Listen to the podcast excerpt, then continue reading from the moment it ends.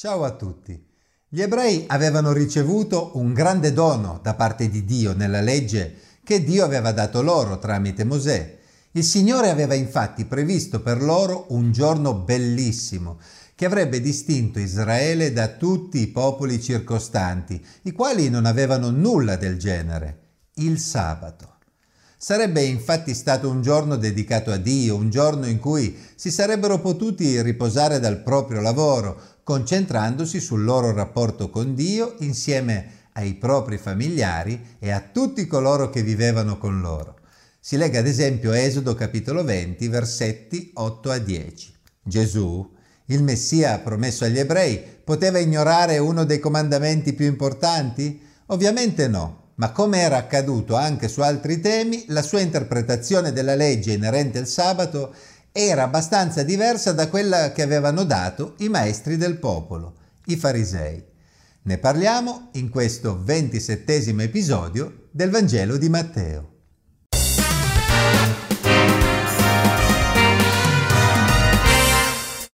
In quel tempo Gesù attraversò di sabato dei campi di grano. E i suoi discepoli ebbero fame e si misero a strappare delle spighe e a mangiare. I farisei, veduto ciò, gli dissero: «Vedi, i tuoi discepoli fanno quello che non è lecito fare di sabato». Matteo capitolo dodici, versetti uno e due. «Fermati Gesù, non vedi cosa stanno combinando i tuoi discepoli?» La legge prevedeva che non si potesse lavorare in giorno di sabato. Tuttavia è ovvio che si potesse mangiare, ma strappare delle spighe per portarle alla bocca, come andava considerato? I farisei avevano stabilito molte regole da osservare per garantire che il sabato fosse rispettato e che nulla fosse lasciato all'interpretazione del singolo. In questo modo, attraverso la loro tradizione, esercitavano un controllo su tutto il popolo. Secondo la loro tradizione, l'attività svolta dai discepoli rientrava tra quelle che non dovevano essere compiute in giorno di sabato. Avevano ragione, era giusto considerare normativa la loro tradizione? Strappare delle spighe per sfamarsi in giorno di sabato significava davvero trasgredire il sabato? Gesù non era d'accordo con il loro modo di interpretare la legge riguardante il sabato, secondo i dettagli della loro tradizione orale, perché si applicavano regole in modo meccanico senza tenere conto della situazione. Invece di rispondere a tono, Gesù utilizzò un argomento che potrebbe sembrare non avere nulla a che fare con il sabato. Ma egli rispose loro: «Non avete letto quello che fece Davide? Quando ebbe fame, egli insieme a coloro che erano con lui, come egli entrò nella casa di Dio e come mangiarono i pani di presentazione che non era lecito mangiare né a lui né a quelli che erano con lui, ma solamente ai sacerdoti». Matteo capitolo dodici, versetti tre e quattro. Gesù citò il brano di primo Samuele ventuno, versetti uno a sette, in cui il re Davide, per salvare la propria vita e quella di coloro che erano con lui, mentre scappava da Saul, mangiò i pani di presentazione che invece erano riservati per legge ai sacerdoti. Si trattava di una grave violazione della legge. In quel caso, viste le circostanze, il sacerdote Achimelech aveva assecondato la richiesta di Davide affinché lui e i suoi compagni potessero riprendere le forze. Cosa c'entra questo episodio con il sabato? Gesù sta utilizzando un classico metodo di interpretazione che i farisei conoscevano bene, quello che noi oggi chiameremmo a fortiori, ovvero a maggior ragione. Secondo un ragionamento logico a fortiori, una tesi risulta valida se ha delle ragioni ancora più forti per essere ammessa come valida rispetto ad un'altra che è stata già ammessa come valida. Nel caso citato da Gesù, Davide e i suoi compagni avevano violato una legge scritta in Levitico ventiquattro, versetti cinque a nove, una legge che anche i farisei consideravano superiore alla propria tradizione orale. Quindi, se in casi di estrema necessità addirittura qualcuno aveva infranto una legge scritta nella Torah senza conseguenze, allora in caso di estrema necessità era certamente possibile non rispettare la tradizione dei farisei, che era sicuramente inferiore alla legge scritta, capite? Quell'episodio dimostra che la legge andava rispettata, ma poteva esserci una certa flessibilità se la situazione lo richiedeva. Gesù voleva far comprendere ai suoi interlocutori che la legge andava rispettata e in un certo senso non disprezzò neanche la loro tradizione orale. Però occorreva considerare che si possono fare delle eccezioni quando ci sono casi di estrema necessità. Gesù era ben più importante del re Davide e insieme ai suoi collaboratori stava svolgendo un ministero urgente per la salvezza di Israele. Era sensato che i discepoli di Gesù nel loro ministero itinerante prendessero un po' di spighe da mangiare, da rosicchiare per sfamarsi in giorno di sabato, lo stretto necessario per sopravvivere e per proseguire nel loro cammino, anche se ciò infrangeva la legge orale dei farisei. Con l'esempio di Davide, Gesù aveva appena mostrato che nelle stesse scritture c'erano esempi di persone che non avevano osservato rigidamente la legge di Mosè in alcune situazioni di estrema necessità, senza che ciò avesse attirato una condanna su di loro. A maggior ragione i suoi discepoli, che non stavano nemmeno infrangendo la legge scritta, dovevano essere biasimati per essersi sfamati al volo con un po' di spighe di grano crudo.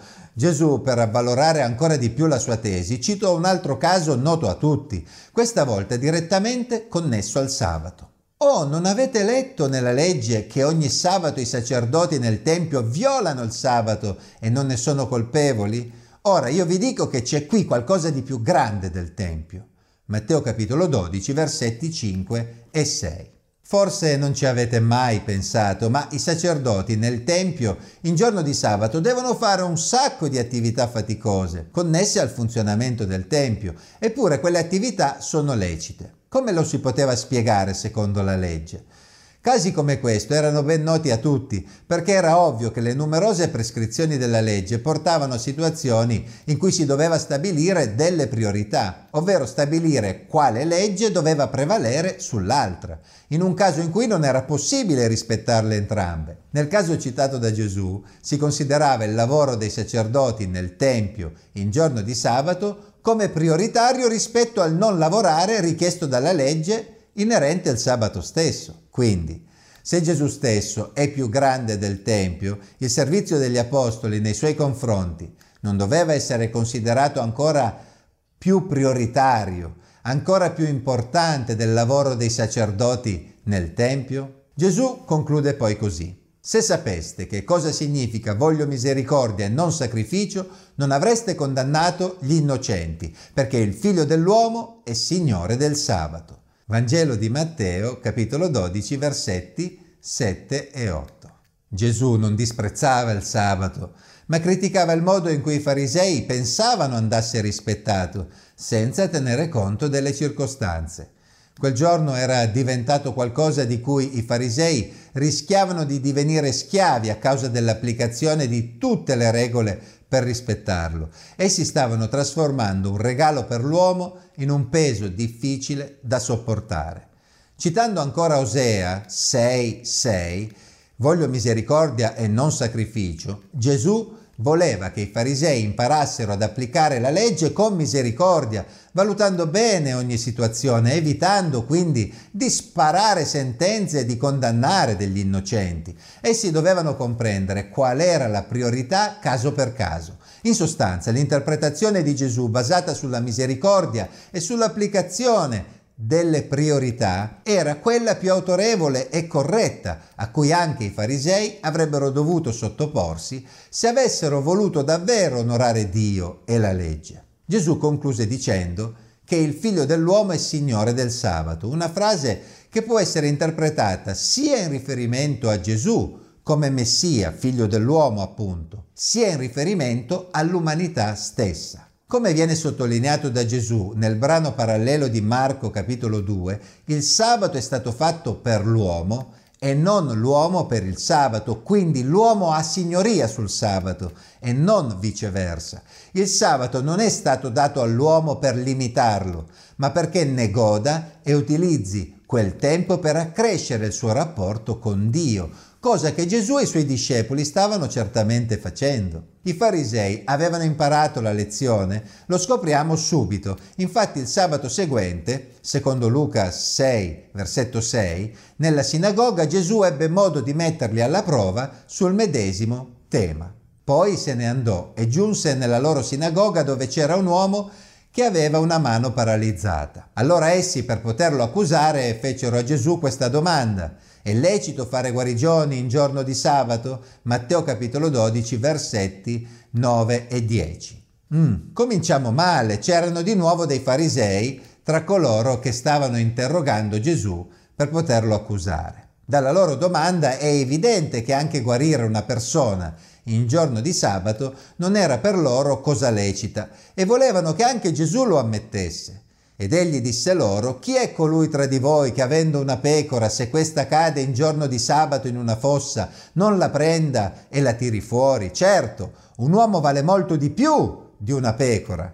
È dunque lecito far del bene in giorno di sabato. Allora disse a quell'uomo: stendi la tua mano. Ed egli la stese, e la mano divenne sana come l'altra. Matteo capitolo dodici, versetti nove a tredici. Il caso in esame era ancora più facile del precedente. Era lecito in giorno di sabato fare del bene ad una persona? Era lecito in giorno di sabato salvare una persona? O forse essi avrebbero omesso di aiutare un moribondo, pur di rispettare le loro tradizioni riguardanti il sabato, anche se non si fosse trattato di un essere umano, ma di una pecora caduta in un fosso in giorno di sabato. La misericordia non avrebbe portato a tirarla fuori da lì? Ma certo, a maggior ragione si poteva far del bene ad un uomo in giorno di sabato. Se i farisei avessero imparato la lezione precedente, avrebbero dovuto rispondere che concordavano con Gesù. Infatti era lecito alleviare le sofferenze di un uomo in giorno di sabato, anzi fare del bene a qualcuno doveva essere il modo migliore per cementare la propria relazione con Dio, rispettando lo spirito del sabato. Salvare una vita era cosa sacra e doveva avere priorità anche sul sabato. Ma non risposero così. In cuor loro essi continuavano a credere che Gesù stesse facendo qualcosa che non andava fatto in giorno di sabato. Le loro tradizioni prevalevano sul buonsenso e avrebbero addirittura impedito loro di fare del bene a quell'uomo in giorno di sabato. Gesù guarì comunque la mano di quell'uomo, ma come leggiamo nel brano parallelo di Marco due, era indignato e rattristato per la durezza del loro cuore. Essi infatti non avevano capito assolutamente nulla della lezione che aveva impartito loro poco tempo prima. La rigidità nell'applicazione delle norme impediva loro di valutare le varie situazioni, assegnando le giuste priorità caso per caso. Cosa successe dopo? I farisei usciti tennero consiglio contro di lui per farlo morire. Matteo capitolo dodici, versetto quattordici. Da quel momento in poi cercarono appoggi politici per trovare il modo di sbarazzarsi di Gesù. Purtroppo la reazione di quei farisei ci dimostra che il loro cuore stava diventando sempre più duro. Gesù fu costretto ad allontanarsi, ma Gesù, saputolo, si allontanò di là. Molti lo seguirono ed egli li guarì tutti e ordinò loro di non divulgarlo, affinché si adempisse quanto era stato detto per bocca del profeta Isaia. Ecco il mio servitore che ho scelto, il mio diletto, in cui l'anima mia si è compiaciuta. Io metterò lo spirito mio sopra di lui, ed egli annuncerà la giustizia alle genti. Non contenderà, né griderà, e nessuno udrà la sua voce sulle piazze. Egli non triterà la canna rotta, non spegnerà il lucignolo fumante, finché non abbia fatto trionfare la giustizia. E nel nome di lui le genti spereranno. Matteo capitolo dodici, versetti quindici a ventuno. Gesù aveva ancora molto da fare prima di consegnarsi nelle loro mani. Quindi in questa fase continuò ancora ad operare, cercando di evitare troppa pubblicità che attirasse l'attenzione dei suoi avversari. Gesù non voleva spendere il suo tempo nel dibattere con chi voleva polemizzare, ma voleva continuare a raggiungere più persone possibili tra il popolo, tra la gente comune. Egli non era venuto per imporsi con la forza, gridando, polemizzando come un abile politico, ma era venuto per mostrare compassione agli esseri umani.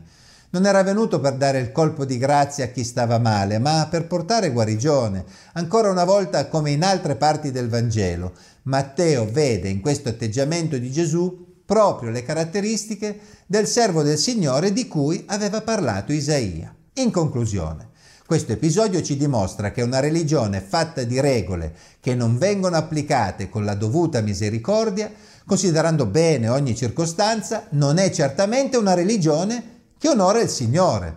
Questo era vero per quei farisei, ma è vero anche per noi oggi. Se vogliamo davvero onorare Dio nella nostra vita, dobbiamo saper distinguere ciò che è lecito da ciò che non lo è, ciò che il Signore vuole davvero da noi e ciò che invece è solo rigidità nell'applicazione di regole che il più delle volte non hanno neanche alcun fondamento nelle Scritture. Che Dio ci dia di essere in grado di valutare bene ogni situazione con misericordia, in modo da poter onorare Dio, essendo allo stesso tempo un aiuto e non un ostacolo per il nostro prossimo. Insomma, che possiamo prendere esempio da Gesù e non dai suoi avversari farisei che volevano ucciderlo. Grazie per l'attenzione. Ciao a tutti, alla prossima!